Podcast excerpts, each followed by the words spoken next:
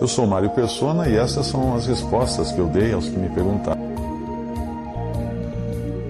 Você perguntou se nem todos seriam chamados para serem santos. A sua dúvida é uh, se Deus teria outros que estariam em Cristo, mas que não teriam sido chamados para serem santos. E a sua dúvida surgiu quando você leu 1 Coríntios 1, de 1 a 2, onde Paulo diz o seguinte: Paulo, chamado pela vontade de Deus para ser apóstolo de Jesus, de Jesus Cristo, e o irmão Sóstenes, a igreja de Deus que está em Corinto, aos santificados em Cristo Jesus, chamados para ser santos, com todos os que em todo lugar invocam o nome de nosso Senhor Jesus Cristo, Senhor deles e nosso. No seu entender, se existem os chamados para ser santos, poderiam existir cristãos que não foram chamados para ser santos. O problema é de tradução. A versão que você utilizou diz chamados para serem santos, mas a expressão para serem não faz parte do original. Compare essas outras versões. A igreja de Deus que está em Corinto, aos santificados em Cristo Jesus, chamados para ser santos. Essa é a Almeida, revista atualizada. Agora a outra diz o seguinte: aos santificados em Cristo Jesus, chamados santos. Essa Almeida, corrigida fiel. Portanto, uma tradução mais correta seria simplesmente chamados santos, isto é, pessoas que já desfrutam desse título, porque Deus as chama assim, Deus as santificou. Aproveito para lembrar você de que existe uma santificação que é absoluta e feita uma vez no momento em que cremos em Cristo. A palavra santo significa separado, portanto, Deus nos separou para si mesmo quando nós cremos em Cristo e passamos a ser propriedade sua. Porém, existe também a santificação prática que é a manifestação dessa santificação que nós já temos uh, em Cristo, a manifestação visível dela. Por isso há passagens que exortam: sede santos, ou sejam santos. Portanto, a santidade posicional e absoluta o crente recebe quando crê, e sem ela ninguém verá a Deus. Isso Paulo explica em Coríntios. A santidade prática e relativa é a expressão dessa santidade absoluta que nós já recebemos, a expressão prática dela. No seu livro Vida através da Morte, de Charles Stanley, você eh, pode encontrar esse livro para baixar eh, na internet, Vida através da Morte, Charles Stanley.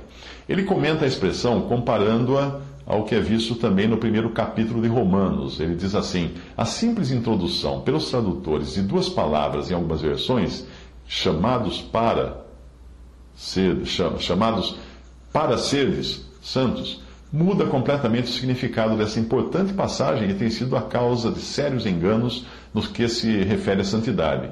O significado aqui é o mesmo da palavra que é usada no primeiro versículo, chamado apóstolo, ou um apóstolo por chamado, assim como a palavra santo significa santificado.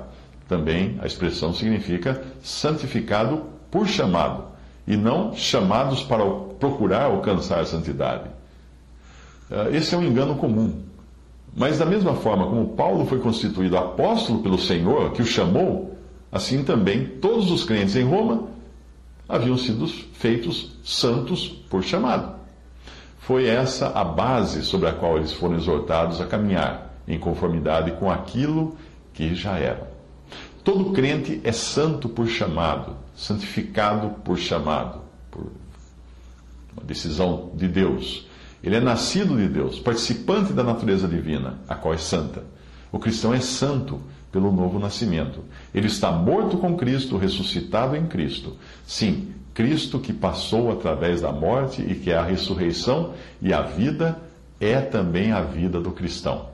Quem tem o Filho tem a vida, diz 1 João 5,12. E se tem a vida do Santo de Deus, essa vida, da qual o crente é agora participante, é uma vida tão santa quanto eterna. Todos os crentes têm a vida eterna e, por conseguinte, todos têm uma vida santa. Tentar alcançar por quaisquer meios uma ou outra coisa, vida eterna ou vida santa, por merecimento, é não compreender sua, em sua totalidade a nossa vocação e os nossos elevados privilégios. Toda a Escritura proclama essa verdade. A exortação quanto a ser santo está baseada nesse princípio. Como filhos obedientes, Como é santo aquele que vos chamou, sede vós também santos em toda a vossa maneira de viver. Porquanto escrito está: sede santos, porque eu sou santo. 1 Pedro de 1, 1, de 14 a 16. Sim, é por terem sido introduzidos em uma viva esperança, mantidos pelo poder de Deus por serem nascidos de Deus, que os crentes, como filhos, têm purificado suas almas em obediência à verdade.